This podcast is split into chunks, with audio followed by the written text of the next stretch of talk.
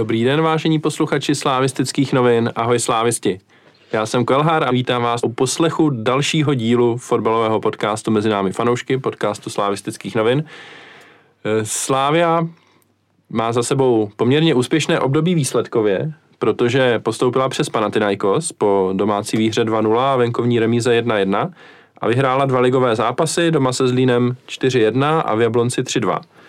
Ale přesto ku podivu se tady dnes nescházíme v úplně nejlepší náladě, protože ten zápas v Jablonci e, přinesl pár otazníčků ještě, ale myslím si, že přeci jenom by e, ty výsledky měly převažovat nad těmi otazníčky. Každopádně uvidíme, kam se nám dneska diskuze stočí a diskutovat dnes budu s panem Subhumanem. Ahoj slávisti. Který samozřejmě má sebou i pana psa, jako vždycky, takže pokud uslyšíte nějaký... Pozdrav. Nic. Nic. Pok- ale může, možná nás pozdraví během, eh, během natáčení ještě a máme tady taky Oju. Ahoj slávisti. Tak a pojďme na to. E, začněme e, těmi zápasy s Panathinaikosem, protože ty považuji za nejdůležitější z toho, co se během uplynulých dvou týdnů stalo. Slávia vyhrála, e, respektive postoupila po výhře a remíze a když se zeptám na začátek, tak jako obecně považujete to za velký úspěch, že se postoupilo e, a myslíte si, že ten soupeř byl opravdu velmi kvalitní a nebo to, jak e, ten zápas především v Aténách vypadal, e, bylo důsledkem toho, že Slávia nebyla zas až tak dobrá, jak jsme si třeba mohli myslet. Subhumane. No, když nám to nalosovali, tak jsem to bral jako velice silný los. I, s, i když teda zvědomím, že Panathinaikos už není tak silný, jako bejval před uh, 10-15 lety, kdy tam hráli jako nejenom řecký, ale uh, i jako evropský hvězdy, by se dalo říct, a pravidelně hráli třeba ligu mistrů, nebo se postupovali do, do, do, jarních část, do jarní části v jiných evropských soutěžích. Nicméně i tak uh, jsem je bral za velice silný a ty šance dejme tomu za vyrovnaný jako fakt 50 na 50, že jsem si nemyslel rozhodně, že bychom byli jako favorit, ale naopak ani teda ani oni, že by byli nějaký uh, velký favorit a viděl jsem klíč teda v uh, úspěchu v tom prvním domácím zápase, který když se podaří zvládnout, takže budeme schopní to, to tam už nějak uh, dohrát, což se teda uh, na, nakonec stalo. A co jsem měl informace od řeků, který znám, tak eh, v Řecku to bylo vnímané tak, že jsou jasný favorit oni a že, že je to povinnost přes nás postoupit. A nepřipouštěli si to údajně eh, ani po tom prvním zápase, že eh, i v novinách se psalo, že oni to jsou schopní prostě doma otočit s těma fanouškama v zádech, což se nakonec teda naštěstí nestalo.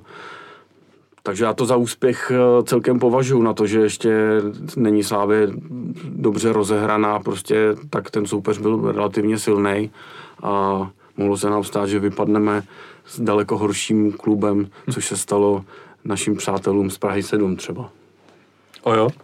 Jo, já souhlasím s tím, že to určitě úspěch je, ale na druhou stranu bych eh, to úplně zase nepřeceňoval. Eh, vím, že na nějaký tiskovce padlo, že trenér srovnával s Feyenoordem, což mě přišlo trochu jako přehnaný. Eh, ten Feyenoord mě přišel daleko ještě jako silnější a, a lepší a ty šance jsem taky viděl tak jako 50 na 50 a jako zajímalo by mě, jak by se ten zápas ten domácí vyvíjel, nebejt té uh, situace se simulací a červenou kartou, která sice uh, ta výhoda netrvala dlouho, ale podle mě to ovlivnilo celý ten dvojzápas jako hodně. A fakt by mě to zajímalo, jak by se to vyvíjelo a kvalitou si, ale myslím, že ty týmy si jsou tak nějak jakoby podobný. Uh, trochu mně přišlo, že ty řekové, že nás jako podceňovali třeba i v těch médiích eh, tím, že to je jako český tým. A naopak my jsme zase z Panathinaikosu tady dělali trochu něco, co oni ještě podle mě jako nejsou, no, že přece jenom v Evropě jsou po dlouhý době. Ten tým eh, je takový jakoby divoký mě přišel, určitě není prostě tak jako hezky, jakoby, jak bych to řekl, jako strukturovaný nebo prostě eh, jako nevyzrálej mě, na mě působil, takže podle mě ten tým bude silný za rok, za dva a pak už bych ho teda potkat nechtěl. Ale teď uh, byl porazitelný, což se podařilo a jsem určitě rád, ale zároveň bych to teda nepřeceňoval. Hmm. No, pokud bychom zase hráli uh, nějaký předkolo, tak je možný, že zase potkáme, protože tentokrát žádný koeficient moc nenabrali, takže byli nenasazení letos, budou nenasazení i příště. My samozřejmě taky koeficient nějak extra nestratíme, takže budeme pořád nasazování v předkolech minimálně v další sezóně. A, ale docela rád bych se jim teda opravdu vyhnul už, jo. Myslím si, že jednou to stačilo. Eh, když eh, se teď dostaneme k tomu prvnímu zápasu, ten jsme vyhráli 2-0, eh, jak tady Oja řekl, tak tam hrála velkou roli ta červená karta. A já bych se chtěl zeptat, jak jste vnímali ten závěr zápasu, protože my jsme vedli 2-0 a soupeř, hrálo se 10 na 10 už, a soupeř už e, nějak nevypadal, že nás může ohrozit, často jenom nakopnul míč, odevzdal ho a nic moc z toho nebylo. A z naší strany mi přišlo, že je, ta, že je tam takový uspokojení s tím, že vedeme o dva góly, je to super výsledek, který bychom před zápasem určitě brali, tak ho pojďme hlavně udržet a víc jsme se soustředili na to, ať žádný gól nedostaneme a už ne na to, aby jsme třeba ještě jeden gól přidali a já jsem se bál, aby se nám to nevymstilo potom a pak jsem se bál celé, celou tu odvetu až do 93. minuty, kdy dal Jurečka gól, eh, že se nám to opravdu může vymstít. Tak vnímali jste to taky tak, anebo jste to prostě viděli, že jsme zaslouženě vyhráli a 2-0 je super? Těžko říct, jaký měli hráči na hřišti pokyny jestli se měli tlačit do třetího gólu a nebo se snažit za každou cenu neinkasovat a dohrát to s nulou, což bych možná si typnul, že bude pravděpodobnější varianta, udržet za každou cenu nulu, být na míči a hlavně, aby nedošlo k nějakým zbytečným ztrátám. To bych si docela typnul, že takhle být mohlo. Takže možná, že to pramenilo právě z tohohle, no. ale soupeř byl tak v tu chvilku v takové kondici, že možná ten třetí gol by jim ještě slušel a bylo rozhodnuto už po prvním zápase. No. Je to třeba trošku škoda, ale nevíme, co měli hráči za úkol. Já bych to úplně nenazval uspokojením, ale spíš takovým jako strachem z toho, že jsme věděli, že sami nejsme úplně v nějakém jako topu, co se týče obrany. A svědomím, že je v útoku čerstvý šporár, který je jako hodně gólový a nebezpečný, tak spíš jsem tam viděl takový ten strach no, na, na hráčích. A i když já na stadionu jsem nadával, že je potřeba jim přidat ještě minimálně třetí, čtvrtý gol a, a rozhodnout to, tak vlastně, vlastně i chápu no, ty hráče a nejspíš jako i trenéry, který jim ty pokyny dali, že 2-0 je prostě výrazně lepší než 2-1 a riskovat pokoušet se o 3-0 s tím, že možná dostaneš na 2-1, tak je jako hodně velký riziko, do kterého chápu, že nešli, byť mě to teda, byť mě to v tom, při tom zápase jako dost sralo. Eh, a ještě naposled eh, k prvnímu zápasu vypíchli byste nějaký individuální výkon nebo něco, co vás potěšilo z toho, nebo Já napadá už vás? Já jsem to chtěl jako začínat, protože už se to taky moc nepamatuju, ale ne, tak gol dal Šranc, tak možná to bychom mohli vypíchnout. Hm. ne, nic, už si to nepamatujeme. To dávno. Běžná evropská výhra domácí. Dobrý, tak se pojďme dostat k té odvetě, která bez pochyby byla zajímavější a máme tady Subhumana, který byl přímo na místě, tak nám může na začátek povyprávět, jaké to bylo v Aténách, ať už před zápasem, eh, v den zápasu a potom případně přímo na stadionu.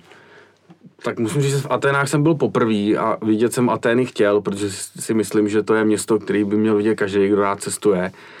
Uh, takže by jeden z motivů, proč jsem vyrazil, bylo tohle a hlavně jsem teda byl zvědavý na fanoušky Panathinaikosu, který se mi jako dlouhodobě líbí a především ten stadion je vlastně zasazený podobně, mě to hrozně připomínalo Bohemku, eh, samozřejmě v jiné velikosti, eh, tady u nás v Praze, protože je zasazený v podstatě, dalo by se říct, v širším centru města, mezi normálníma eh, barákama pro bydlení.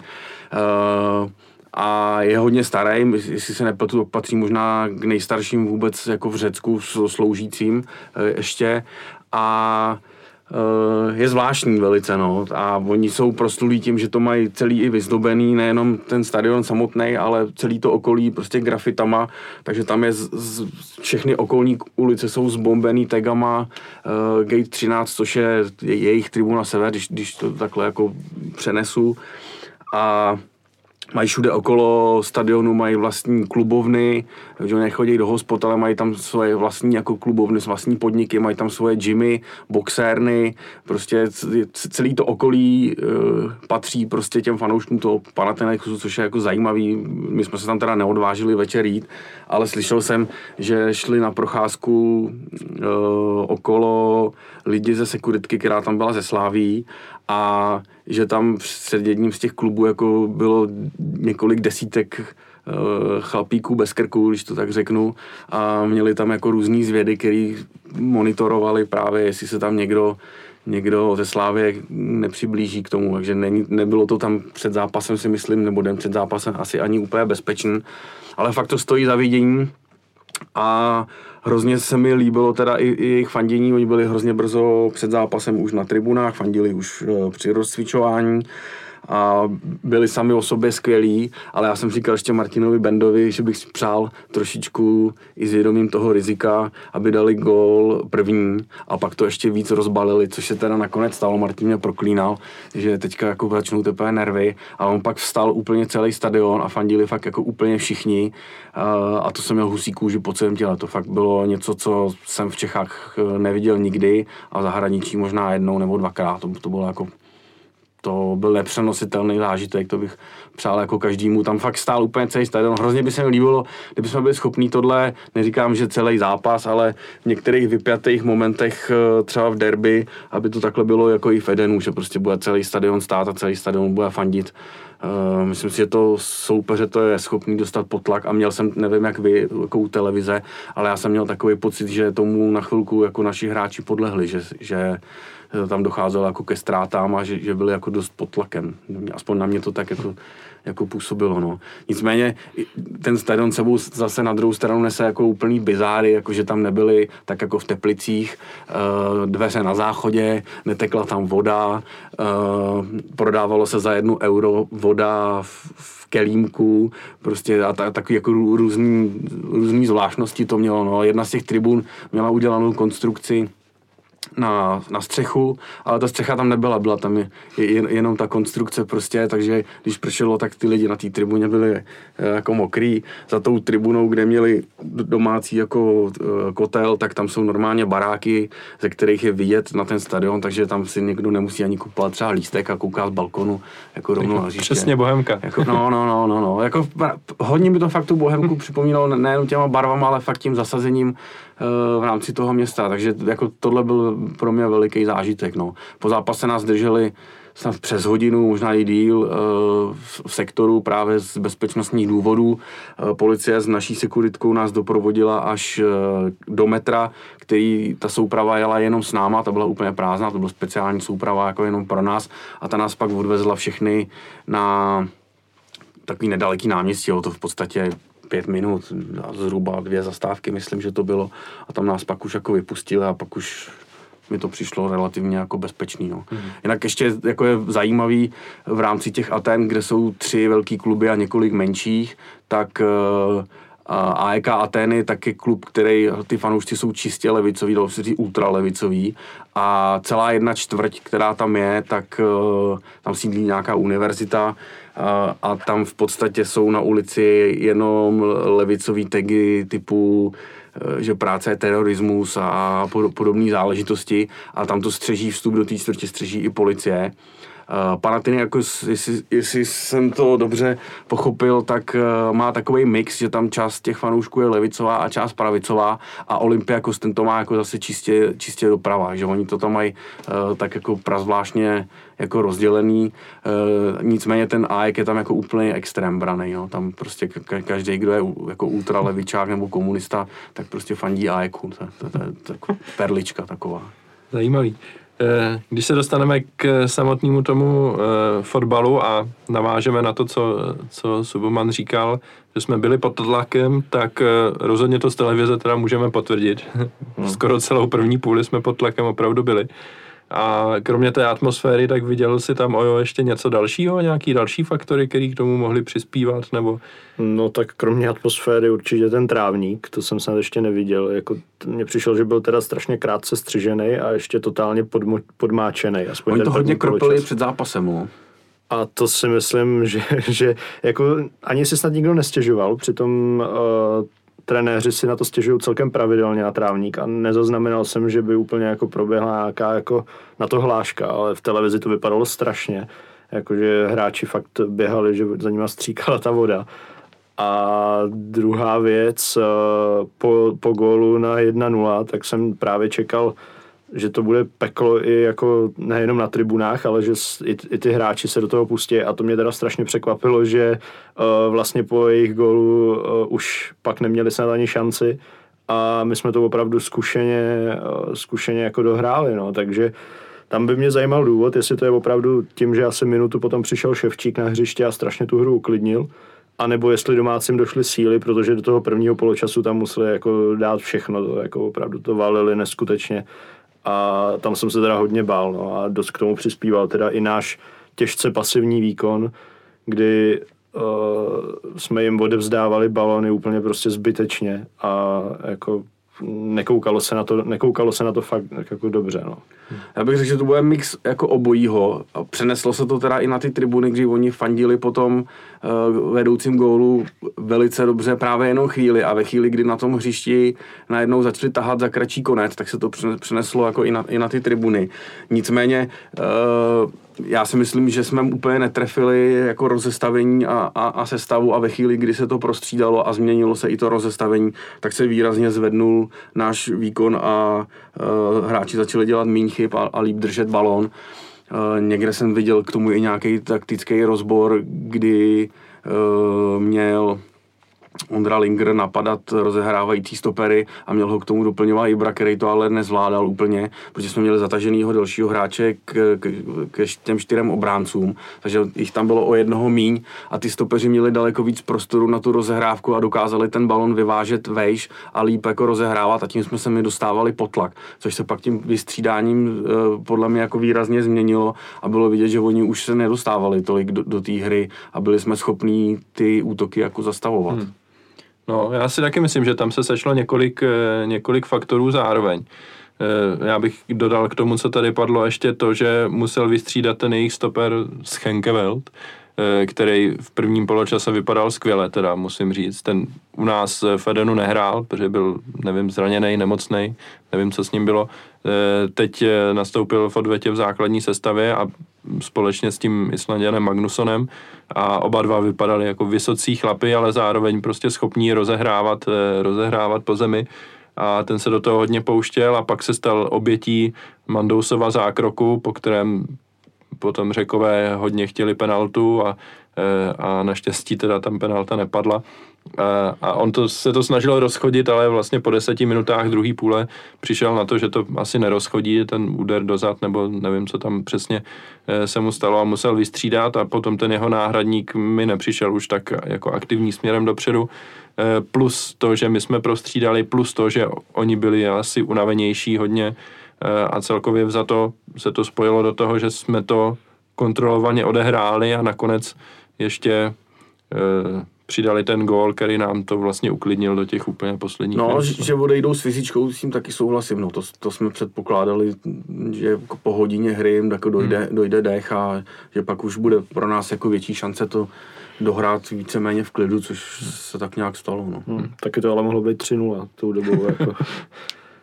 Je pravda, že jsme to mohli udělat trošku dřív, ty změny třeba, mohlo by to být klidnější. Ale musím říct, že mi přišlo, eh, už někdy od nějaké 35. minuty, že už to je jako lepší.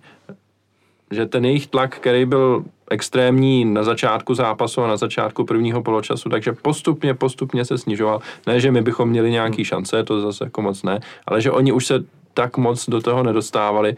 Byl tam teda ten center do Vápna, po kterým tam šel Mandous a, a bylo tam Eh, ta situace, o který jsem teď mluvil, ale to de facto jako nebyla v šance vlastně, byl jako centr někde ze strany z přímého kopu, eh, takže to ani nepočítám a kromě toho si myslím, že v té poslední čtvrt hodině snad už toho moc neměli. A potom v té druhé půli tam byly ty dva centry eh, zleva, přes naší pravou stranu, která, jeden z nich teda byl gól a druhý z nich tam Mandous vyškrábl těsně před Šporarem ale kromě toho vlastně taky nic moc neměli. Ale na druhou stranu jako beru, že kromě dvou šancí nic neměli, je takový jako hodně na vodě, protože dvě šance jsou pořád dost. No. No a nekoukalo se na to dobře teda. No, no nekoukalo jako, jako hlavně vůbec, no. na, náš výkon teda, no, to, to sice jedna jedna vlastně úspěch a asi proto, proto jsme tam jeli, ale ale prostě nevypadalo to dobře a já už jako od začátku té sezony prostě mám takovou trochu averzi k tomu našemu středu zálohy, který je strašně defenzivní a mě to prostě nebaví. No. Jako, uh, je to možná náhoda, ale teďka do dvou zápasů, když tam byl Ševčík a když tam nebyl, tak je to obrovský rozdíl v té hře. Hmm. No, to se zeptám uh, Subhumana taky, protože myslím si, že tohle je asi největší téma, které teď rezonuje, respektive po uh, Jablonci rezonuje trošku něco jiného, ale před Jabloncem to hlavní téma mezi slavistickými fanoušky bylo právě to, jestli středová trojice Holeš, Tiehy a Traoré je to pravý, jak se chceme prezentovat.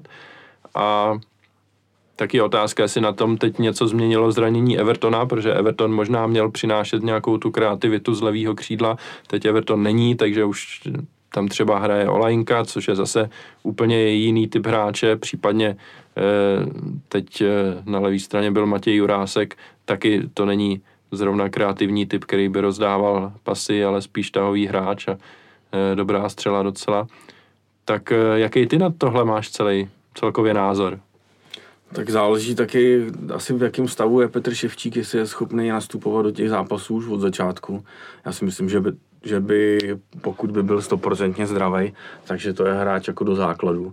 Takže je možný, že tam bude něco takového No a hlavně nám to zatím furt skřípe dozadu, tak jestli není ten záměr jako trenéra eh, to teďka jako podržet, nějak ustálit a, a, a pak se případně pokoušet eh, pokoušet třeba jednoho z těch hráčů vyndat, což určitě nebude asi Holeš, to spíš bude pravděpodobně jako Ibra, se vrátí na lavičku a místo Ibry by hrál Šéva, no. Hmm. No, on to nemusí být ani Šéva, tam může být Linger nebo prostě kdokoliv jako ofenzivnější do té zálohy, no, jako přijde mně, že prostě máme strašně destruktivní, myslím, že někdo i uh, po Hradci sdílel vlastně grafiku, kde bylo vidět, že ani jeden z těch tří nedal přihrávku do vápna za celý zápas, což mně prostě přijde jako, jako špatně, no, jako, že nevím, nevím, jaký byl záměr, ale prostě z toho středu jako podle mě by tam měly chodit nějaký jako přihrávky útočníkům a do křídel. Hmm. Je to zajímavé. No já mám tendenci věřit trenérům a celkově jsem chápal tu myšlenku eh, a jednak si teda nemyslím, že Ibra Traore je nějak jako defenzivní typ úplně, to si myslím, že není, ale jasně, není to kreativní typ jako Ševčík, ale jako dopředu má přínos a i teď prostě dává góly, teď zase v Jablonci vítězný gól, nejdřív jako krásně si ten, tu pozici připravil tím, že zblokoval zádama střelu a pak zavěsil, takže eh, 12. gol v sezóně dal, že jo? tak ano, jak, jak, jak padlo v televizním přenosu, tak Ibra dal 12. gol v sezóně, takže na to, že se hrál sedmý zápas, tak si myslím, že jako super úplně. Ne, ale teď si myslím, já za sebe si myslím, že se zraněním Evertona dost možná jako padl tenhle plán. E, a jsem docela, respektive takhle, možná pro evropský zápas, který nás teď čeká s Rakovem, tak se k tomu zase vrátíme s tím, že tam ani toho Evertona nepotřebujeme, protože budeme spíš reaktivní, nebudeme úplně tvořit tu hru, nebo minimálně si v některých fázích zápasu počkáme, co vymyslí soupeř a budeme chtít přejít třeba rychle do breaku.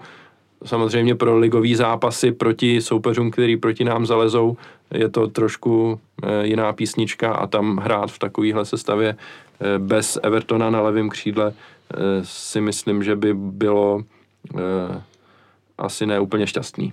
Hmm. A nemůže plnit eh, roli Evertona Usor vpravo? To může samozřejmě, ale takhle bych eh, čekal, že budou hrát Usor s Evertonem a budou tam dva a už to bude mít nějaký parametry. Jo. Takhle, když nám na to na tu nějakou tu kreativitu bude Usor sám, nehledě na to, že byla tady poměrně hlasitá kritika Usora, že hamouní a střílí místo, aby přihrával. Myslím si, že poslední dobou to rozhodně zlepšil. Pořád má jako parádní střelu, ale nevidím ho jako vyloženě koncového hráče, který by všechny akce chtěl zakončit, ale tak on někde i, myslím, říkal v nějakém rozhovoru, že to má pokyny od trenéru, že, hmm. má, že má dobrou střelu, tak aby střílel. No, hmm. Hmm. Proč ne? No, dobře, takže probrali jsme eh, ten zápas eh, v Aténách, jestli chcete ještě dodat něco, eh, co tam padlo, vypadá to, že ne. A pojďme se podívat, eh, co nás čeká, a to jsou dva zápasy s Rakovem Čenstochova, eh, vítězem eh, polského poháru a vícemistrem eh, polské ligy z minulé sezóny. Eh, Rakov prošel přes dvě předkola, nedostal ani gól. Teď eh, vyřadil Spartak Trnavu po výhrách 2-0 venku, 1-0 doma. No, takhle zase. Eh, Dám nejdřív slovo Subhumanovi. Eh, My jsme se tady předtím, než jsme začali natáčet, povídali trošku o tom, co může české fanoušky čekat, když vyjedou do Polska, tak se tě zeptám i takhle on record, eh, jestli můžeš k něco tomu, k tomu říct. No, tak ta polská scéna, když to takhle nazveme, tak je prostě jiná, než, eh, ne- než je to tady. A i vzhledem k tomu, jak, jaký aktuálně panují vztahy mezi jednotlivými klubama tam a tady, tak uh, není to prostě nedělní výlet uh, na Kokořín, když to takhle jako řeknu, a, a má to prostě svoje specifika, no. Ta, navíc ten stadion tam je malý a je tam i malý sektor hostů, je to prostě kapacitně jako bohemka, takže pro slávisty je k dispozici hrozně málo lísků, je to 280, jestli, jestli si to dobře vybavuju. Takže to není ani na nějakou mohutnou jako invazi, že by tam vyjeli tisíce prostě slávistů, není nic snad ani v tom městě, je tam nějaký poutní místo, nějaký kostel, ale jinak tam jako není nic, takže co se týče fanouškovství nebo toho, mm, jako že by si někdo chtěl udělat hezký vejlet, tak na to to moc není, no, takže mm, na to nás snad potkají lepší soupeři jako později, no.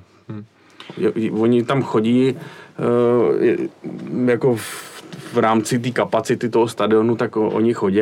Myslím si, že bude stoprocentně vyprodáno, ale ten stadion je prostě malý, takže ne, není to jako kdyby jsme hráli ve Varšavě nebo v nějakém jako větším městě. No.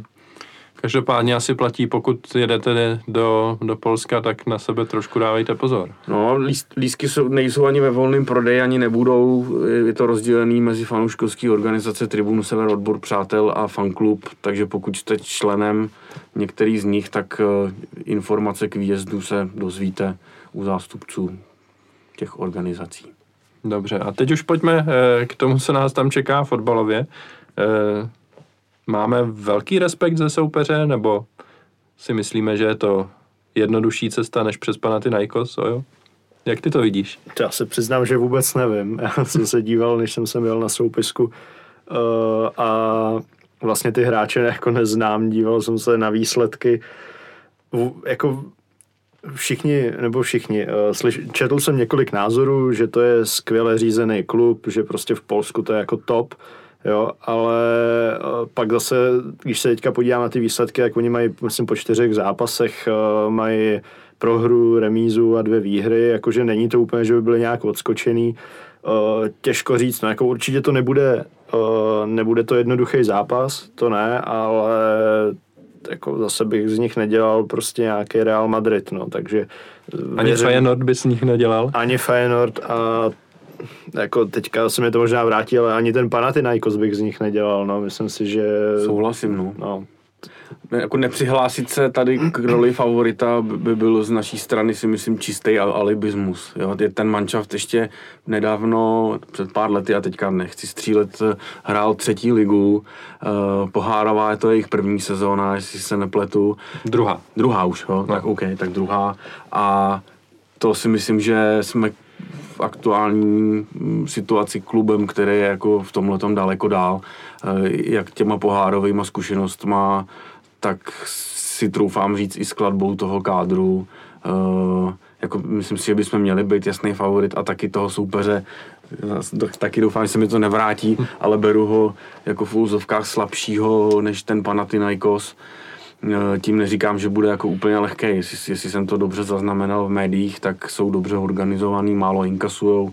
Eh, Dá se asi čekat, že budeme hrát do plných, že oni se budou snažit ne- nedostat góla. Nám tohle za stolik nesvědčí, prostě hrát do těch plných, takže eh, je klidně možný, že se rozhodne jedním nebo dvěma góly. Hmm. v tom v rámci toho dvojzápasu. Já bych ještě zareagoval, co si říkal, že jsou vlastně teda druhou sezonu v pohárech, tak mě vždycky, když jsme se vrátili do pohárů, tak v těch prvních sezónách mě vadilo, že jsme dojížděli na takovou tu jako naší neskušenost, že prostě jsme vypadli prostě po nějaký jako chybě, nebo bylo tam, bylo tam vidět a i ty rozhodčí mě přišlo, že, jako že, že nás úplně jako nepodrželi, že když mohli, tak spíš jako nás potopili.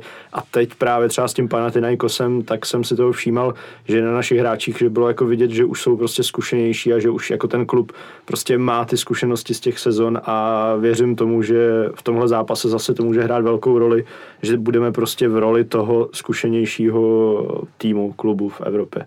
Hmm.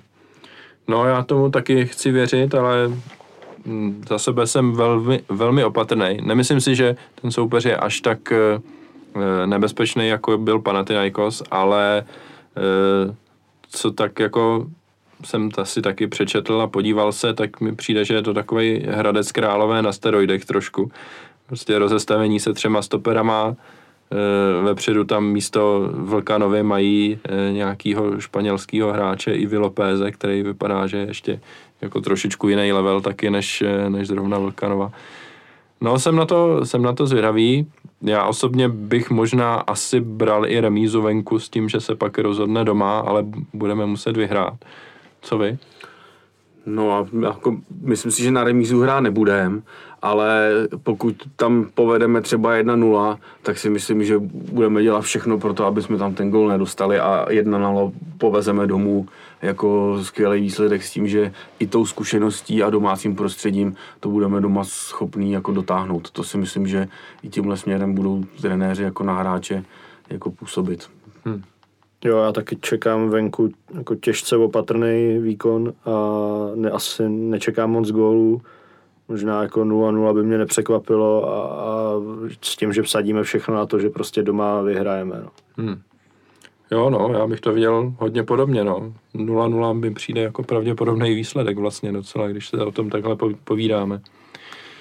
No tak jo, eh, poslední věc, kterou bychom měli probrat, eh, co se týče tohle zápasu, je naše soupiska, protože eh, tam můžeme mít poměrně problémy. Teď eh, před a po eh, zápase s Jabloncem eh, máme nové informace o zdravotním stavu hráčů. Víme, že Jurečka má trhlinu ve svalu, která měla být údajně na 10 dní, což by tak nějak jako odpovídalo tomu, že by možná mohl být k dispozici do odvety, ale možná taky ne.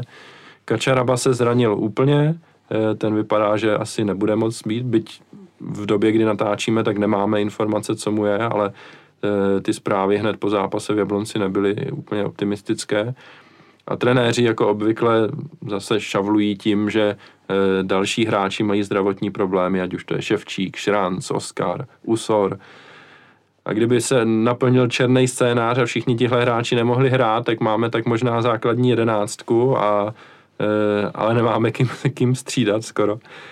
Tak jak vy to vidíte, no? Máte obavy trošku z toho, že abychom měli s kým hrát, anebo si myslíte, že to je taková jako standardní mlha před tím zápasem a pak se ukáže, že Usor bude v základu a Oscar bude v základu a, a bude to dobrý? Tak, tak na půl, no. Jako, nějaká mlha tam určitě bude. Nevěřím tomu, že všichni ty jmenovaní uh, budou na tom zdravotně tak špatně, že, že by jako nenastoupili. Určitě se tady odehrajou nějaký lurdy a dojde, dojde k zázračnému uzdravení a přál bych si to samozřejmě.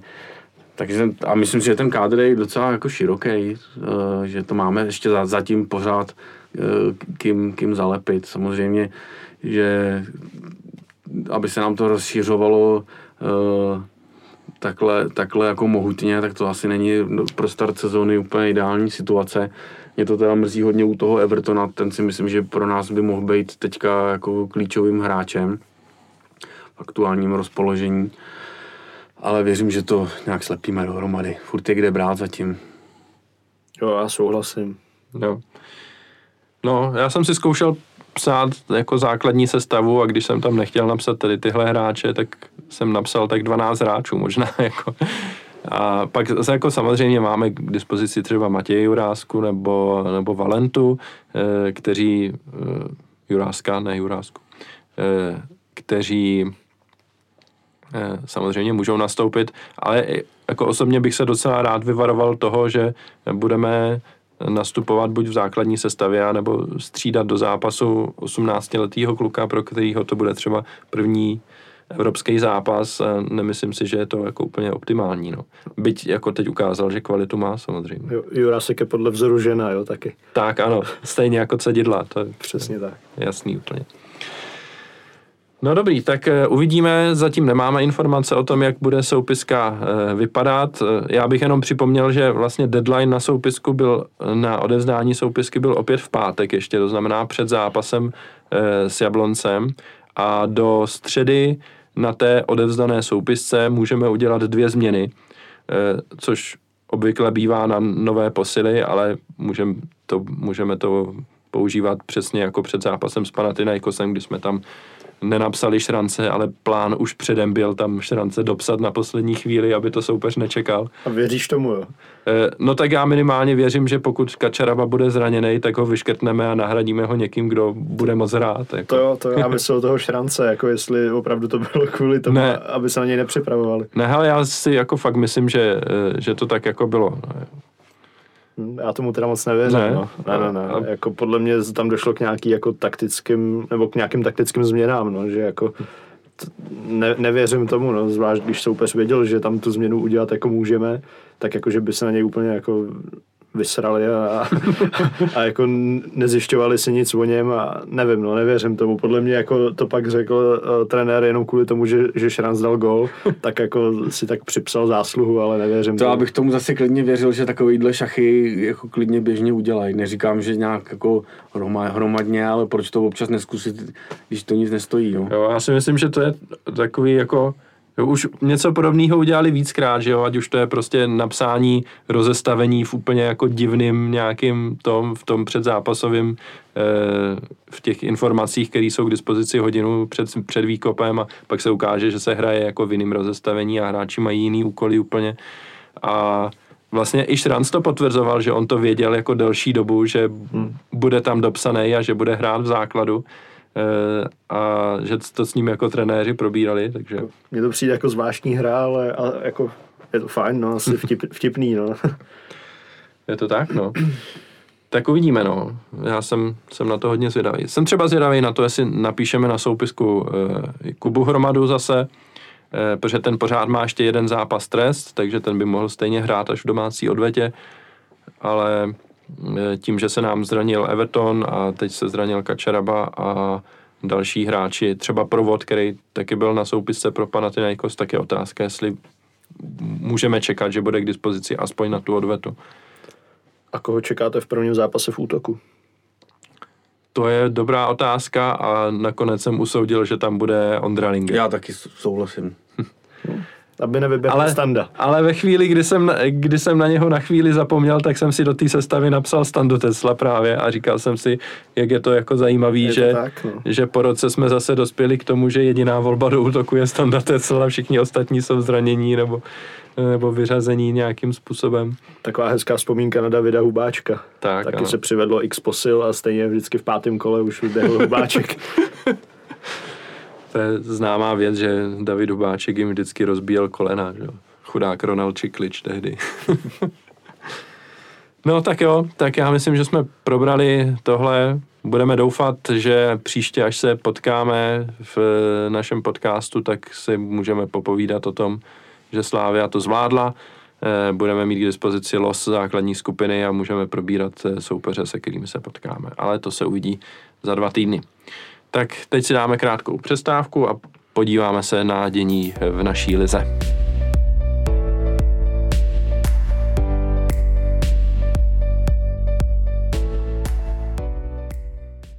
V Lize má Slávia za sebou dvě výhry, doma nad Zlínem 4-1 eh, a venku v Jablonci 3-2. V obou zápasech dala hodně gólů, což je super. Ale oba zápasy přinesly eh, různá témata, o kterých se po zápasech začalo mluvit. A pojďme se pobavit nejdřív o tom aktuálním, což je zápas, eh, zápas v Jablonci. Slávia hrála prakticky celé utkání proti deseti a chvíli to vypadalo, že vyhraje jako úplně jasně. nakonec mohla jet domů s remízou, kdyby Kratochvíl se ukopl trošku líp a, a balon z 60 metrů zapadl e, do sítě místo, e, místo těsně vedle. Tak kdybyste to měli celkově zhodnotit, jaký pocity jste z toho zápasu měli ve finále, tak e, jaký to bylo? Ojo. Hmm, tak na začátku jsem si říkal, že by to mohl být jednodušší zápas, zvlášť když v páté minutě přijde červená pro soupeře, i když vím, že jako tyhle zápasy nám nejdou, kdy hrajeme proti deseti, ale tady jsem tomu tak nějak věřil, chvilku to tak vypadalo, vlastně hnedka gol, další šance, ale prostě postupně se z toho stala taková jako bramboračka, nevím, ten druhý poločas už mě to vyloženě jako nebavilo. A zase tím vystřídáním jako kreativních hráčů zase mně přišlo, že pak už uh, jsme úplně jako z toho vypadli a a nakonec vlastně můžeme být rádi za těsnou výhru, ale opravdu teda ten výkon se mě nelíbil, no, nebavilo mě to, musím říct. Hmm. Já jsem to měl dost podobný, kdy po červené kartě a hnedka následujícím gólu jsem si říkal, že ten zápas bude jednoduchý a že ho budeme držet jako pevně v otěžích a že je jenom otázkou, jestli to skončí prostě o dva nebo o tři nebo o, o víc gólů. Připadalo mi, že dopředu jsme tak jako hezky rozjetý, že, že, že to ty hráče bude jako bavit, jestli si zaútočej, tak kombinujou. Ale tak, jak to zhodnotil trenér, že dopředu to bylo dobrý, tak dozadu to bylo prostě vyloženě špatný a docházelo tam ke spoustě nedůsledností a až by se dalo říct jako kiksů kterých jsme se nevyvarovali a dostat od týmu, který hraje v deseti dva góly a nakonec vlastně ve finále se ještě třást o to, aby jsme si vůbec odvezli tři body, to je opravdu k zamyšlení, no. to významně zdvihám uh, obočí, protože to jsem opravdu nečekal. To, myslím, že málo kdo asi si dokázal po tom prvním góle představit, že se budeme na konci třást, eh, aby jsme jeli domů se třema, ne s jedním bodem. Mimochodem teda ta střela byla fantastická a trošičku se mu to i přál, ať to tam spadne, protože byl životní gól, protože to nebylo půlky, to bylo ještě daleko za půlkou, jako kdyby to bylo opačně, tak by mi to bylo jako ohromně líto, že jsme takový gol nedali, protože to, to, ta euforie potom, kdy vyrovnáš eh, v deseti proti jako nejsilnějšímu týmu v lize eh, takovýmhle gólem, tak to, to muselo být, nebo mohlo být jako fantastický. Takže je to, je to škoda, že jsme si nechali nasázet ty dva góly. Jako na můj vkus zatím e, dostáváme docela dost gólů a do, dalo by se většina z nich označit i za laciný, který bychom dostávat nemuseli, no. Aby se nám to jako nevymstilo v zápasech, který budou od začátku už hodně těsný a aby jsme nepřicházeli v obody tím, že jeden gol dáme, ale jeden tak pak jako dostaneme nějakou nedůsledností. Hmm. No. Je to asi i tím, že se to teprve sedá, ta obrana hraje v, v, v novém složení, těžko říct. No já myslím, že velkou roli hraje i to, že jakoby těch zápasech eh, ligových, ať už to byl Zlín nebo teď Jablonec, tak eh, šetříme hráče a to včetně těch stoperů právě, takže eh, vlastně mm, Ayham Ousou nehrál ani v jednom z těch zápasů, protože prostě v tuhle chvíli považujeme za důležitější ty předkola a nechceme, aby se, aby se nám zranila jako stoperská jednička. Čemuž rozumím a myslím si, že je to jako správný rozhodnutí. Možná to budu vidět trošku jinak potom pokud se dostaneme do základní skupiny, tak tam už třeba bych, eh, bych eh, asi chtěl, aby, aby ta liga už eh, měla plnou vážnost opravdu. Ale teď, mm, vzhledem k tomu, že se hraje o nemalé peníze, tak, tak tomu rozumím, že Ousou nehraje. A na druhou stranu, mm, Kačaraba se Santosem mi nepřišli úplně špatní v tomhle zápase a paradoxně to jako horší bylo potom, když Kačarabu vystřídal to, Tomáš Holeš potom. Neříkám, že je to Holešova vina, to vůbec, ale, ale tak nějak eh, ten závěr toho zápasu se nám, se nám jako vyloženě nepovedl, co se týče, eh, co se týče defenzívy. No. no, je to zajímavý. Eh, další téma, který je společný pro oba dva tyhle zápasy, je, že Slávia nasadila poměrně překvapivě mladý hráče, ať už do základní sestavy, nebo v případě Šmigy potom do druhého poločasu eh, toho zápasu v Jablonci. Eh, jak jsme se bavili, Matěj Juráska, podle vzoru žena, Eh, Matěj Jurásek eh, nastoupil v základní sestavě v Jablonci a předtím Marek Kicha hrál v základní sestavě proti Zlínu. Vnímáte to, že ti hráči začí, začínají mít silnější pozici v té v té nějaké hierarchii? A nebo prostě máme tolik hráčů, že a zároveň tolik jich je nějakých jako pokopaných nebo zraněných, že, že stejně musíme jako sahat pro tyhle hráče, pro který by za normálních okolností třeba nebylo místo. Jak to vnímáte? Jako pozitivně vyloženě, anebo trošku s otazníčkem? Tak já to vnímám jako vyloženě pozitivně, když už ta rotace je a trenéři se rozhodnou prostě šetřit některý hráče, tak jsem fakt rád, když tam vidím mladýho, mladýho neznámého hráče, než prostě kdyby tam byla nějaká záplata, teďka jako nechci nikoho urazit, třeba typu jako Hromada, který si myslím, že už jako o moc lepší, než je teď nebude, ale když jsem tam viděl toho Ichu, Uh, tak uh, měl jsem radost, že prostě jsem přišel na zápas se Zlínem, který jako bychom asi měli vyhrát a, a, a vlastně co od toho čekat, tak aspoň, že uvidím někoho novýho, který třeba v budoucnu může být tahoun. Uh, takže určitě jsem byl za to rád a třeba ten Jurásek uh, včera se mě jako hodně líbil, no. měl tam super věci a uh, na to, že mu je myslím 18, tak uh, už jako si pár zápasů odkopal a myslím si, že z něj může být jako hodně, hodně slušný fotbalista no, do budoucna. Takže já, já tohle určitě beru pozitivně, když už teda dochází k téhle rotaci, tak jen ať hrajou tyhle mladí hráči. No. Já jsem za to taky rozhodně rád. Je jasný, že tam trenér jich tam nebude posílat na jednou třeba pět, ale takhle citlivě tam poslat jednoho kluka, o kterém je přesvědčený, že to ligový utkání zvládne, si myslím, že je přesně ta správná cesta, jak ty hráči mají získávat zkušenosti tak, aby byli pro trenéry plnohodnotně potom využitelný i v těžkých zápasech nejenom, aby hráli doma půl hodiny se Zlínem za rozhodnutýho stavu, ale právě i, aby byli schopni naskočit potom v Plzni třeba, řeknu. A myslím si, že zrovna Jurásek včera odvedl jako na svůj věk eh, jako vyloženě povedený výkon směrem dopředu nebo jácnej a myslím si, že zaslouží jako pochválit. Tohle je prostě správná cesta eh, je tam dávat postupně a, a otrkat je. To, já s tím souhlasím. Mm-hmm. Jo, já určitě taky souhlasím, ale musím říct, že mě trošku překvapilo právě protože už byl na hřišti Matěj Jurásek, že v poločase jsme ještě navíc poslali i toho Šmigu a vlastně v tu chvíli ta ofenziva e, stála na Šmigovi, Juráskovi a Standovi Teclovi. Bylo to takový jako zajímavý hodně.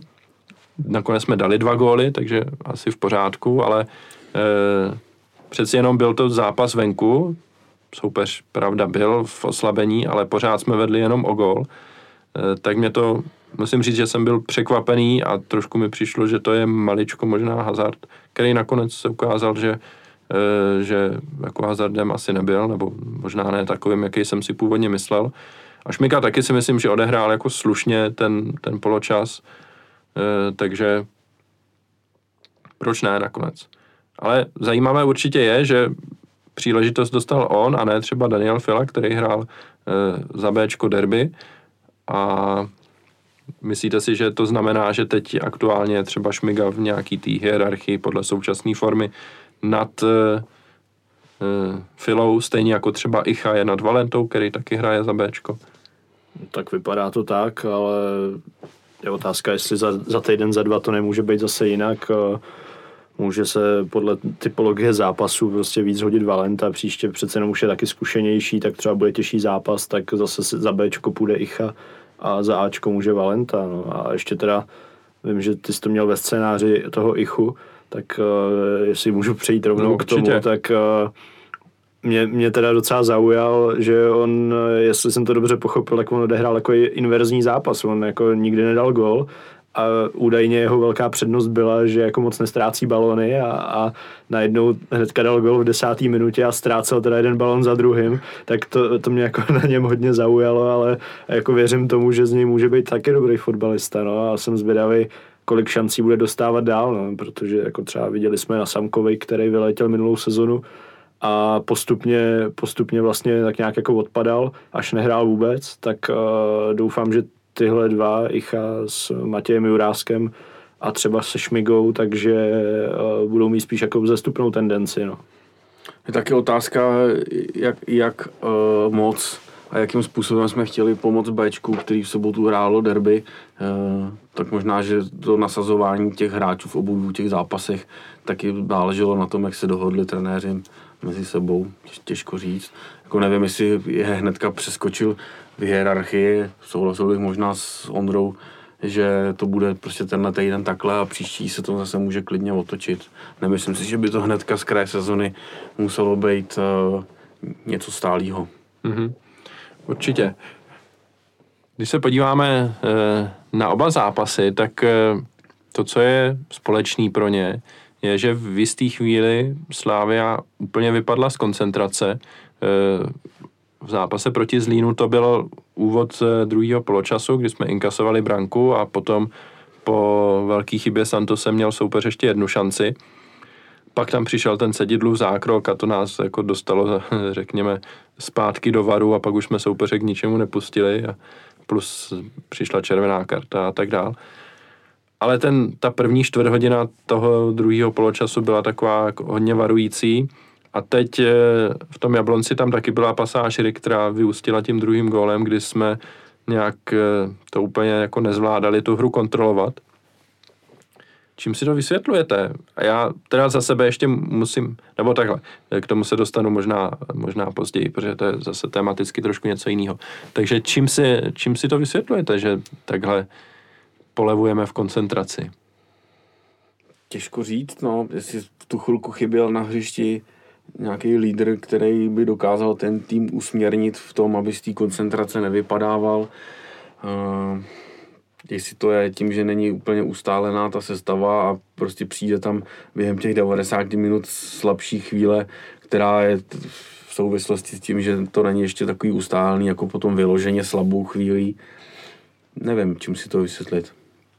Jo, já si taky myslím, že to může být tou neustálenou sestavou a pak taky tím, že vlastně začátek ligy a vím, že už, už jsem to tady jednou říkal, ale vždycky si vzpomenu, co říkal Karel Jarolím, že prvních pět kol je prostě boj a je potřeba z toho vytřískat co nejvíc bodů a pak až začne se hrát fotbal, tak uh, to bych možná tomu taky přisoudil, že vlastně ta sestava si na sebe prostě zvyká, ať už se točí nebo ne, ale ještě tím, že vlastně je každý zápas jiná, tak uh, prostě tam ty výpadky jako logicky logicky prostě musí, musí, nebo nemusí, ale prostě logicky tam nastanou, no ale teďka je potřeba se toho co nejdřív zbavit a tyhle hluchý místa odstranit, no, protože další soupeři už nás jako z toho můžou trestat i bodově. Mm-hmm.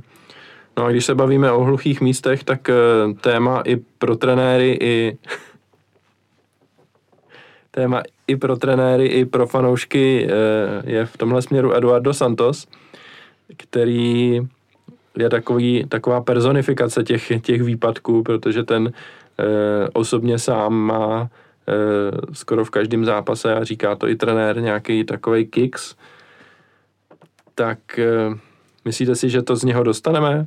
Já si vzpomínám, když přišel Simon Deli do Slávie, bylo to v úplně jiné situaci, to jsme teprve e, se hrabali z těch e, spodních pater tabulky tehdy, tak e, v těch prvních zápasech taky mýval úplně takovýhle minely.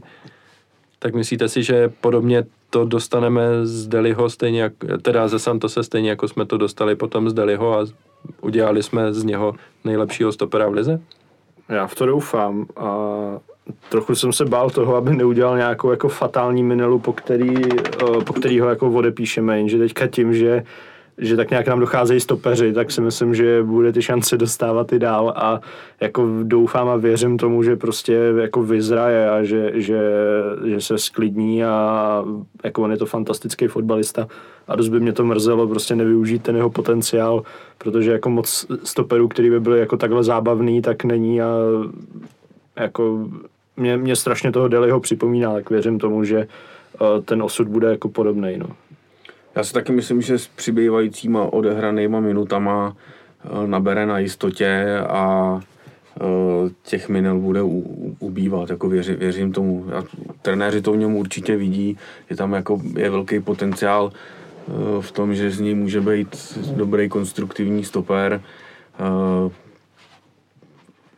Uvidíme časem, no. Hmm.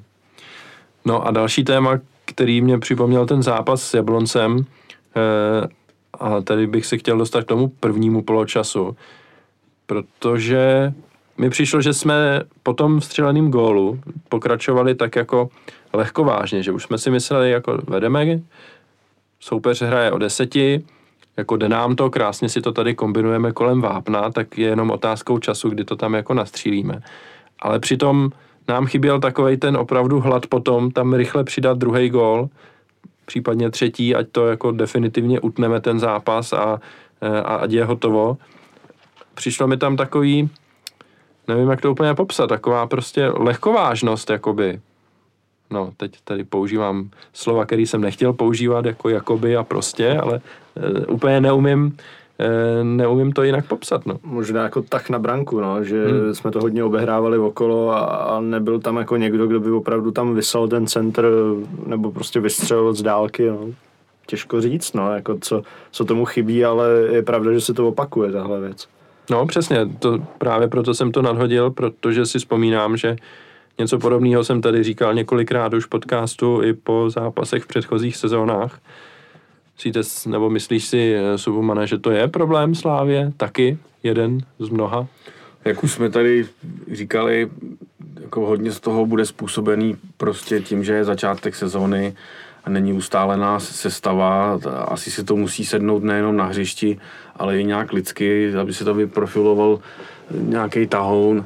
Ne každý to má úplně v povaze a já, já věřím tomu, že tím, jak spadne třeba z toho mužstva tlak ve chvíli, pokud by se postoupilo do té základní skupiny eh, konferenční ligy, tak se potom uklidní ten manšaft eh, jak na hřišti, tak nějak jako i mentálně a, tady těch, jak těch kiksů směrem dozadu, tak uh, takových herních výpadků a hluchých míst bude postupně ubejvat. Hmm.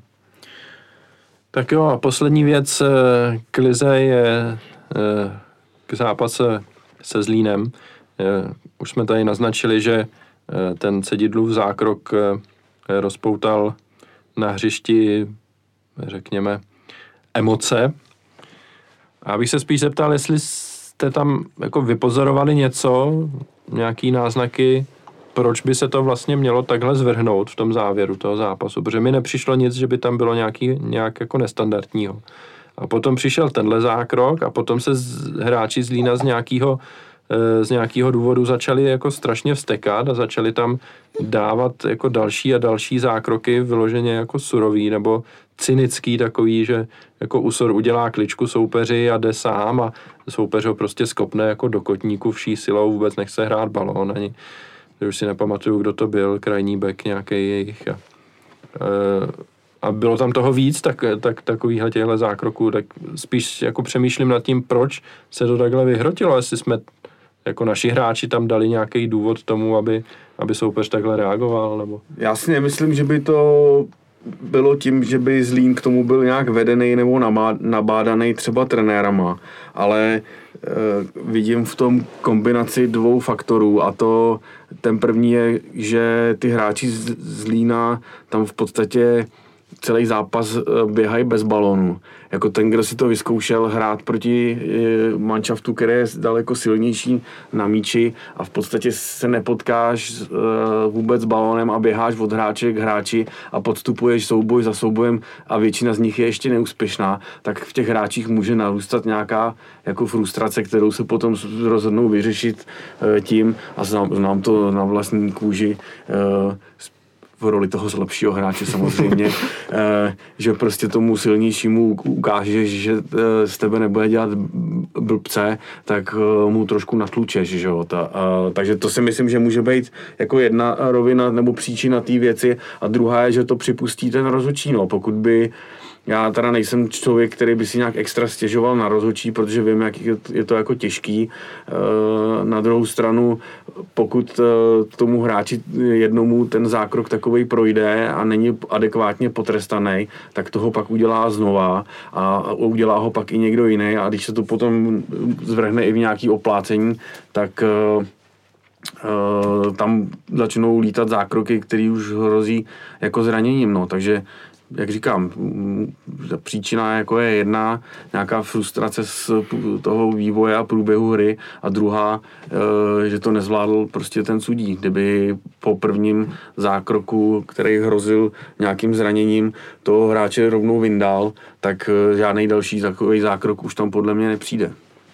Jo, souhlas. A vlastně první takový zákrok byl asi ten Cedidlův, jestli si ho dobře vybavuju jako jasně, asi se, se nemůžeme bavit jako o fotbale bez faulů, ale fakt tady, tady tohle to bylo těžce, těžce za čárou teda, no, takže, takže nevím, jestli to bylo jenom teda tou frustrací, anebo, nebo i třeba jako únavou, že už prostě nestíhali ty naše hráče, ale třeba i ten faul na Usora, tak jako to bylo fakt, fakt za čárou, no, takže takže já nevím, jestli, jestli pomůže to, že uh, jakoby bude, bude, budou se takhle proti tomu dělat takovýhle jako mediální tlaky, který pak ve výsledku přecházejí uh, jakoby proti, proti té slávy, že jako brečí, nebo, nebo prostě, že, že tlačí na rozočího, ale jako moc nevím, jako nějaký oplácení uh, asi taky není řešení, jo, tak uh, těžko, těžko říct, no, jak tady tohohle ven, ale, ale prostě opakuje se to taky, no, další věc, co se prostě opakuje a moc, moc nevím, jak, jak, jak se z toho dostat jako jinak, než že ty rozhodčí prostě budou dávat hned za první faul prostě červený karty, no, jako to je, to je prostě za mě jediný řešení hmm. a, a tvrdě prostě tohle trestat a když pak bude dohrávat v osmi ten tým, tak uh, si umím představit, že příště si to jako rozmyslí. Druhá věc, nebude mít ani s kým hrát ty, ty zápasy, no, tak jako to je asi jediná cesta. Pro mě je nepochopitelný, že pokud uh nevyloučí toho hráče nebo ne, nevykartuje prostě žlutýma kartama eh, ten rozhodčí samotný, tak má tam přeci ještě toho video rozhodčího, který mu má teda říct, že ten zákrok eh, byl na jako tvrdší potrestání. To je pro mě jako nepochopitelná věc. Jo.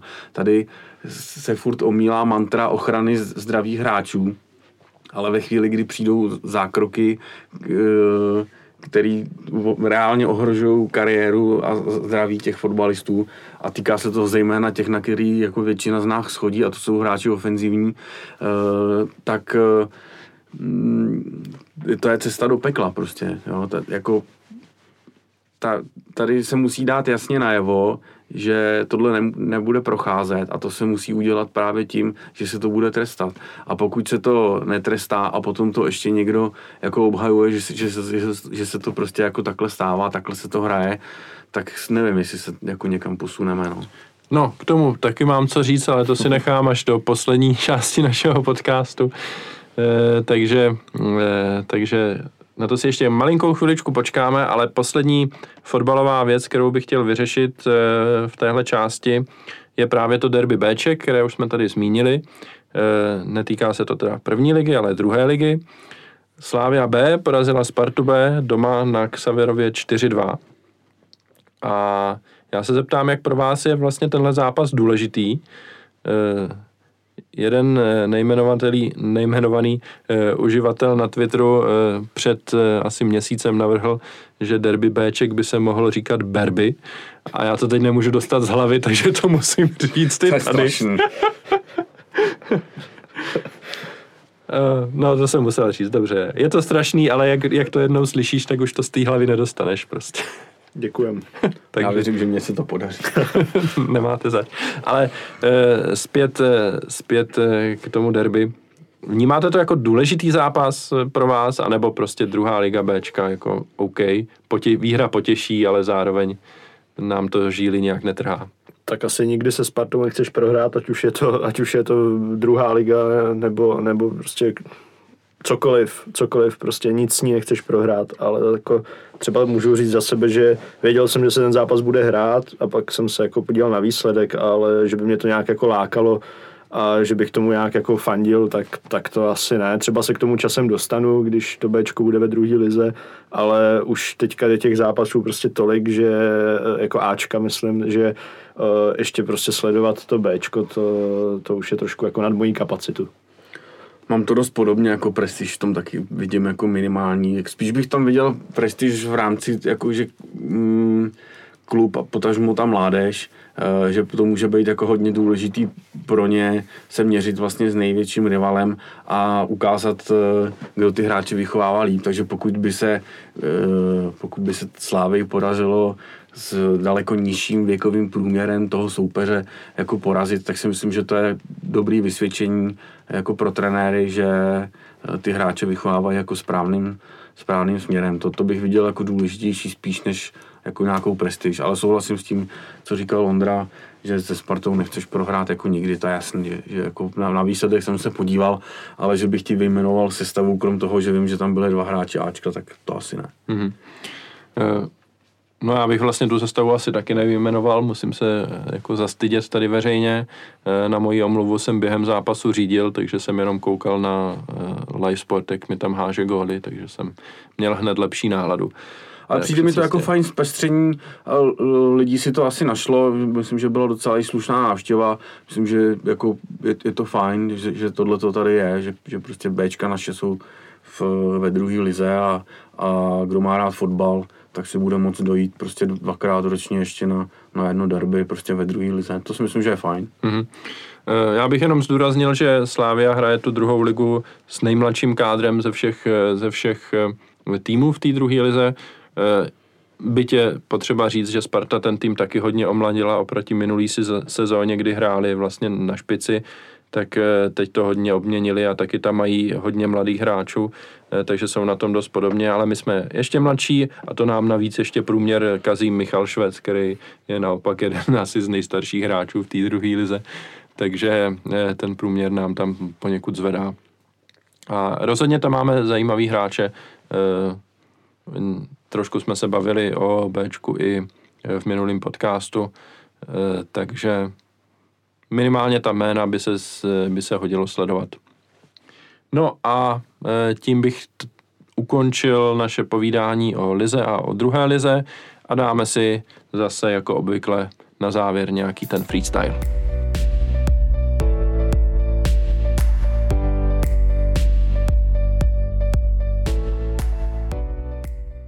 Tak, eh, klasický, eh, klasický segment eh, podcastu mezi námi fanoušky, kdy potřebuju upustit páru, která se na mě ve mně nasromáždí za poslední dva týdny a protože jsem si řekl, že jako na Twitteru už to nebudu řešit, protože to nemá smysl, tak se aspoň vypovídám tady. Tak první věc samozřejmě nemůžeme začít nikde jinde než u toho Cedidly a jeho pejska protože to, co, eh, to, co se stalo potom, kdy to bylo asi dva dny po zápase, kdy vyšel ten rozhovor s ním, tak eh, to jako se vidí málo kdy, musím říct. A potom jako reakce eh, Honzy Podrouška na to celý, ať už na Twitteru, anebo, nebo potom v jeho podcastu, kudy běží zajíc, tak ta byla naprosto okouzlující a v zásadě vám jako vezme slova. Jako potom už se na to těžko reaguje, když to, když to jako e, slyšíte, takže e, já za sebe jako nechápu, jak takovýhle rozhovor může vzniknout vůbec. Respektive chápu, že zlínský redaktor nebo jihomoravský redaktor e, deníku Sport, který dlouhodobě vykazuje známky e, jisté míry nenávisti směrem k pražským klubům, nejenom ke Slávě, musím říct eh, férově, ale i, i ke Spartě, tak eh, že si nenechá ujít příležitost ten rozhovor vést takhle, ale aby vyznění toho celého bylo, že chudák eh, Cedidla je tady oběť, oběť toho, co se všechno tam jako semlelo, tak to mi přijde už jako taky trošku začárou, no. jo, i, i Subhumanův pejsek tady zdvíhá obočí, no, mně to přijde jako absolutní bizar, nejenom to, že ten rozhovor jako vyšel, nebo že ho někdo vedl, ale i to, že to prošlo potom nějakým schvalovacím procesem a skutečně to uh, šlo jako do éteru, tak to mi přišlo neuvěřitelný úplně. Ale co mi přijde ještě neuvěřitelnější je potom reakce vlastně člověka, který tam tu fotbalovou sekci jako vede a uh, ty ty výrazy typu, že se to prostě stává, tak to jsem byl úplně konsternovaný a nechtěl jsem věřit tomu, že vedoucí uh, fotbalového oddělení v jediném sportovním uh, deníku v zemi je schopný něco takového vypustit. To mi přišlo až tak bizarní, že jsem přemýšlel nad tím a jsem o tom čím dál tím víc přesvědčený, uh, že ten člověk to prostě jenom trolí a chce na sebe strhávat jako za každou cenu pozornost tím, že řekne nějaký, on, on to snad musí vědět, že to je úplný blábol, ale že když to vypustí ven, že na to lidi budou klikat a že se o tom, že se rozproudí prostě nějaký emoce, uh, jako že to takhle bude střílet, protože ne, nechce se mi věřit tomu, že to může někdo myslet vážně, kdo má všech pět pohromadě. Jako fakt mi to přišlo úplně neuvěřitelné, ale naprostý jako úlet. On na, napíše, schválí ptákovinu, pak jí teda trošičku e, řekne teda, že to nebylo úplně v pohodě, ale pak sám e, napíše ještě vě, větší hloupost, prostě, kterou vlastně začali lidi parodovat, jako stal se, toho, stal se z toho mem, jako úplně to, to nevím, jestli je známka jako seriózní novinařiny, no. A hodím tady teda do placu ještě, ještě jako historku, že jsme chodili po Atenách, v partě pěti, pěti lidí uh, mýho ražení, prostě když to takhle řeknu, a viděli jsme ho jít kousek před náma, uh, tak jsem říkal, hele, podroušek, pojď, pojďte ho trošku vystrašit. A přemýšleli jsme, jako co mu provedeme. Já jsem navrhoval, že bych k němu jenom přišel a v té partě prostě, až bychom mu jako řekli, že se mu to tam úplně nepovedlo a jenom na něj koukali. Věřím tomu, že by mu to nebylo příjemné, ale co mě lákalo daleko víc, mu prošlápnout prostě kotník a říct, že se to jako jen tak stává, no, že to tak, tak to prostě chodí, no jako neudělali jsme mu samozřejmě nic, ale mě, mě to v tu chvilku, když jsem ho potkal, tak jsem nad tím reálně přemýšlel, že mu něco provést musíme, protože mě to přišlo úplně ustřelený mimo. Jako. No, jak jsi říkal, no, je to jako strašně bizarní a já při téhle příležitosti vlastně přemýšlím nad tím, jestli je to jako dlouhodobě udržitelný, pokud eh, člověk v jeho pozici, eh, který, jako dobře, je to fotbalový redaktor a nějakým způsobem tam zastřešuje to fotbalové oddělení a otázka, co to vlastně jako ve skutečnosti znamená, jaký má, jaký má pravomoce, ale prostě je tam z nich nejviditelnější a má u sebe tu, eh, tu nálepku toho, který tomu jako tam velí, minimálně co se týče fotbalu.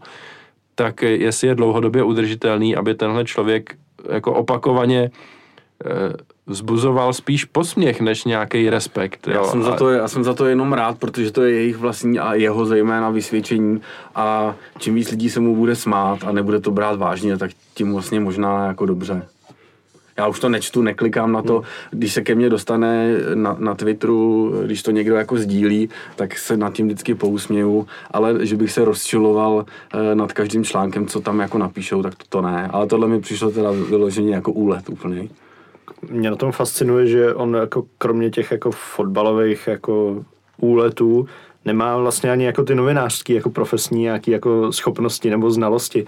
A jako docela teda jako jako, jako respekt, že se dostal takhle na takovouhle pozici, protože ne, ne, jako nechápu jak. Nechápu jak. Vytáh si nejdůležší sirku, jiný vysvětlení nemám. Jo.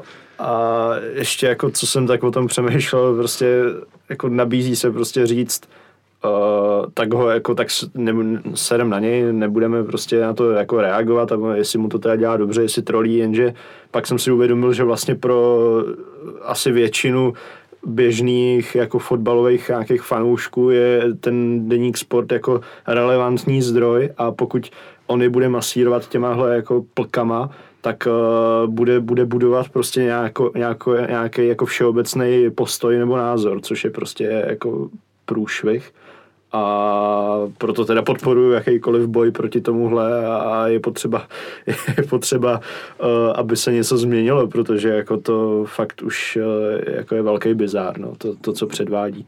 Hmm.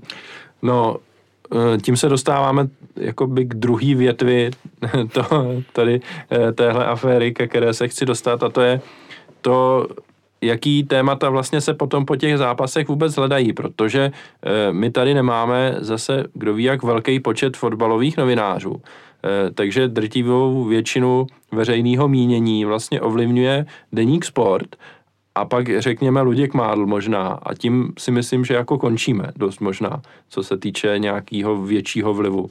Jo, samozřejmě máme tady jako zpravodajství typu iDnes a, a další, ale to nejsou nějací takový ti opinion lídři, kteří prostě nastolují témata, o kterých se bude mluvit.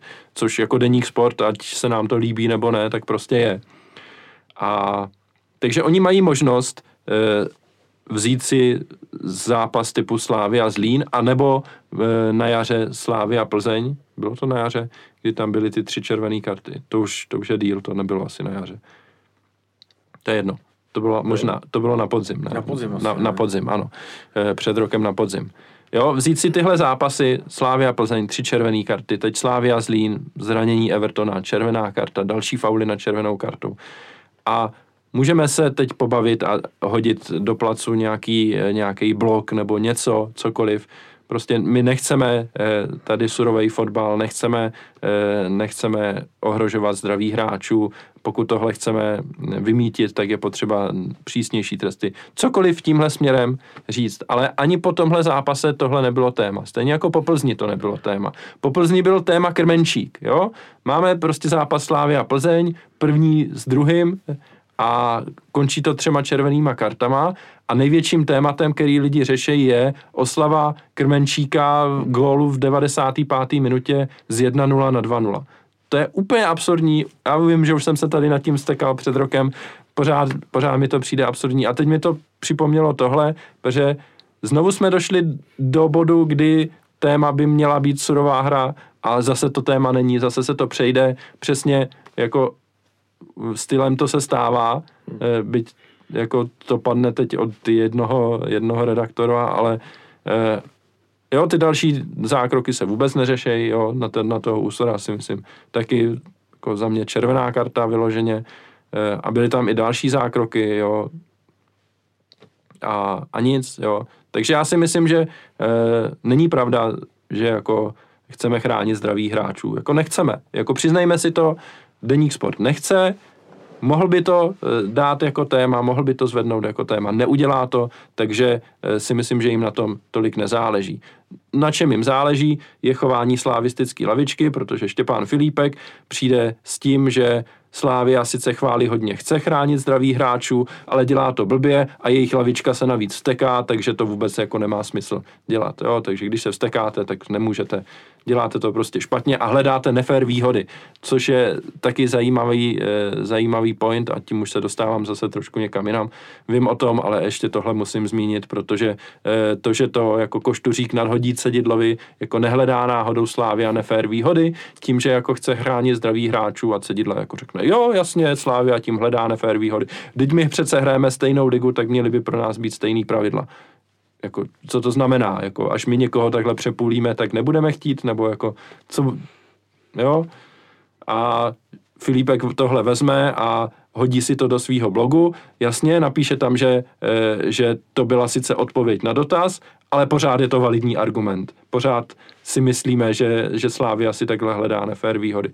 Jo, takže celý, celý vyústění tady tohohle je, jako z povinnosti odsoudíme ten zákrok, ale vlastně Slávia jako si tady hledá nefér výhody a vůbec jako e, nemá smysl tohle řešit.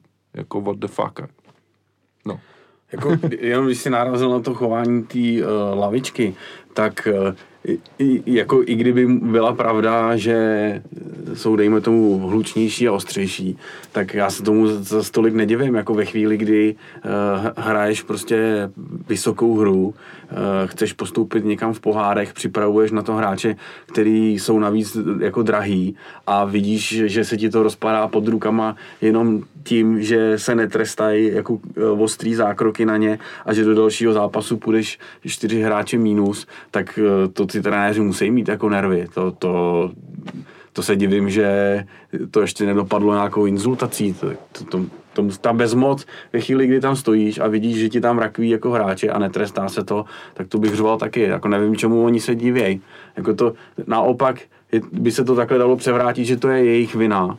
Filipka, Podrouška a spol, tím, že nenastolí uh, to, tu ochranu těch hráčů jako téma a prostě neřeší se to, tak uh, se potom nemůžou divit, když k tomuhle dochází, že ta lavička, která je poškozená, na to reaguje takhle. A další bizár teda je rozhodčí zápasu Slávě Zlín, teď nevím, kdo to byl. Černý. Černý, jo.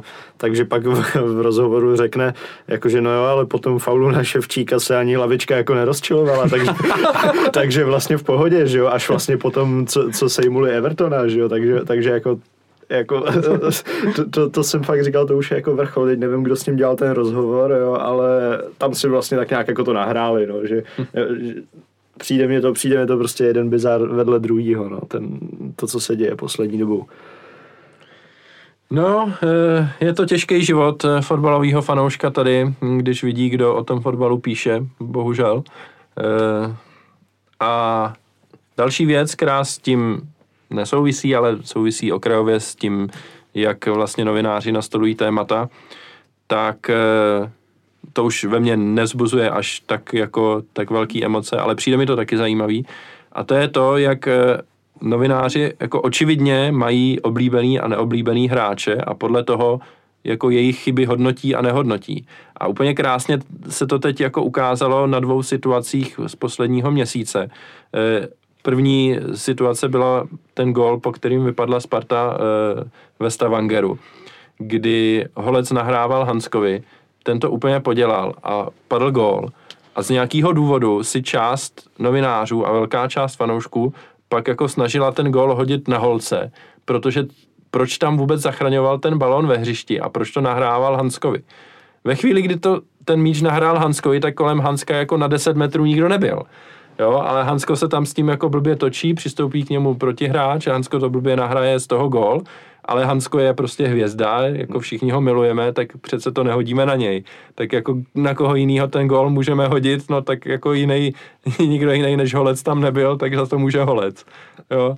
A proč to, to, zmiňuji, protože tohle se Slávě vůbec netýká, ale tý, týká se to teď eh, toho inkasovaného gólu Slávě se Zlínem, kdy eh, tam jako Santos v nouzi blbě odkopne, dobře, ale potom balon projde Ševčíkovi úplně pod nohou, jako zkratovitě, vůbec to jako nepochopíš a soupeř je v šanci a dá gol, ale může za to Santos a o tom, že Ševčíkovi projde balon pod nohou, se nedočteš nikde.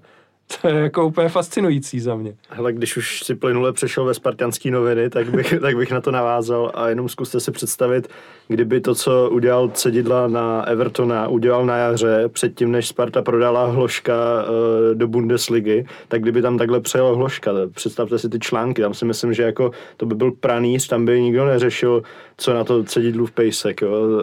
Teď jako... jsem to chtěl říct, že rozhovor o Pejskovi by určitě nevznikl. Hmm. Takže jenom to bych k tomu dodal, no. A jako, jsme, jsme u toho prostě, jako jsou to strašně amatérské věci, co, co ty novináři píšou a ani, ani bych snad jako na ně nesá, nebo neházel to, že to je nějak jako tendenční, ale prostě jestli to jsou jako fanoušci a, a nějakým způsobem jim to zasahuje do, do těch jejich jako výplodů, nevím, no, ale opravdu jako těžko, jako snažím se věřit tomu, že to není tendenční. Jo, možná jsem naivní, ale spíš bych jako to sázel na nějakou jako neschopnost. Hele, já si nemyslím, že je to tendenční v tom smyslu, nebo takhle, jako z části asi jo, ale e, to, co já vidím konkrétně tady v těchto věcech, co se bavíme, je, že oni mají nějakou myšlenku, třeba klidně už i před sezónou, jo, nebo prostě mají nějaký zašitý názor a teď hledají důvody jako v těch zápasech, kterým ten názor potvrzují a pak o tom píšou.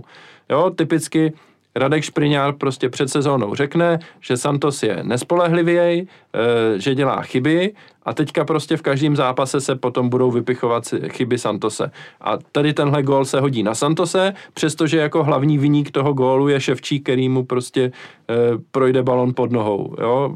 Přestože jako není důvod, aby mu Eh, aby jako tohle chyboval, nebyla to nějak těžká situace, jo.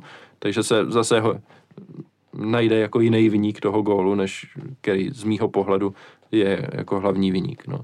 A tohle jako vidím, vidím jako dlouhodobě, jo. Pro Štěpána Filipka je dlouhodobě tématem chování slavistické lavičky, takže ve chvíli, kdy nám zrakví Evertona a my se snažíme nastolit tohle téma, už relativně v klidu po zápase na tiskové konferenci, tak eh, z toho stejně nakonec vyleze, že to Slávia dělá špatně, protože se při zápasech vsteká a, a tím pádem celá ta snaha není jako důvěryhodná a hledají se tam nějaký jako záminky, že hledáme pro sebe výhody. Jo, a mě tohle vadí, jo. Možná je to pochopitelný jako z lidského hlediska, já určitě jsem na tom stejně, taky v nějakých tématech jako hledám, hledám věci, které mi potvrzují názor, asi je to lidsky přirozený, ale ve chvíli, zase ve chvíli, kdy seš prostě nějaký opinion leader a píšeš o fotbale e, pro celou republiku, tak e, seš víc na očích a může tě za to někdo skritizovat, jako já teď. No, tak jsem upustil páru a zase na dva týdny budu v klidu a, a, za dva týdny bez pochyby bude hromada dalších témat, e, o kterých se budeme moci pobavit. Takže se na závěr zeptám vás, jestli chcete ještě něco probrat, než to dneska ukončíme, udělat reklamu na něco. Reklamu bych udělal na domácí zápas s Rakovem, který věřím, že bude vyprodaný, že, že slávisti eh, pochopí nebo vědí, že to je důležitý zápas. Prostě vlastně pro vyznění celé sezóny by se dalo říct, takže všichni určitě do Edenu a fandit. Můžeme se těšit na nějaké choreo? Něco asi bude.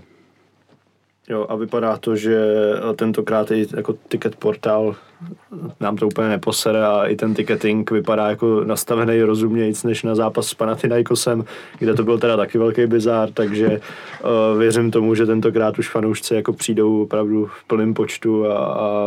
Na svoje místa, ne na místa vedle. Přesně tak, na svoje místa a bude to super zápas se super atmosférou. Je pravda, že tohle jsme tady neprobrali, ano, a to určitě stojí za zmínku, takže jsem rád, že, jste, že si to tady zmínil, že tohle se poněkud nepovedlo. A teď nevím, jestli, jestli vůbec jako platí nějaká ta sleva pro fanoušky, kteří si koupili to místo na, na sebe. Nakonec se... Myslím si, že ne, že tam je psaný, že máš 40% slevu na, na svoje místo a pak se bude pouštět volný prodej, jestli jsem to dobře jo. pochopil. Hmm. No pak ještě budeš mít možnost koupit eh, nějakou stupenku od toho 19. tuším, jakože permanentkáři a pak teprve se spustí volný prodej. No, tak já bych si určitě taky přál, aby ten zápas byl vyprodaný. E, o tom, jak ten zápas dopadne a jak se vyvíjí liga, si popovídáme zase za dva týdny. No, na závěr bych eh, udělal ještě jednou reklamu podcastu za čárou. Už jsme tady trošku jako podprahově možná Eh, upozorňovali. Eh, je to, myslím si, skvělý projekt dvou fanoušků Slávě o fotbalovém fandění, takže pokud vás to zajímá, určitě si počte pánové. Vlajkonoš s dekretem nahrávají taky dneska, takže v úterý, v úterý bude rovněž k dispozici. Já to velmi podporuju, myslím si, že je to chválihodný počin. Subhuman se tady tváří nějak jinak, ale nevypadá, že by to chtěl komentovat, takže, takže to necháme takhle. Dobrý, mějte se hezky, díky moc pánové, díky Subhumanovi. Já děkuji za pozvání, ahoj. Díky Ojovi. Taky děkuji za pozvání, mějte se hezky, ahoj. A uslyšíme se, jak jsem říkal, za 14 dní. Ahoj.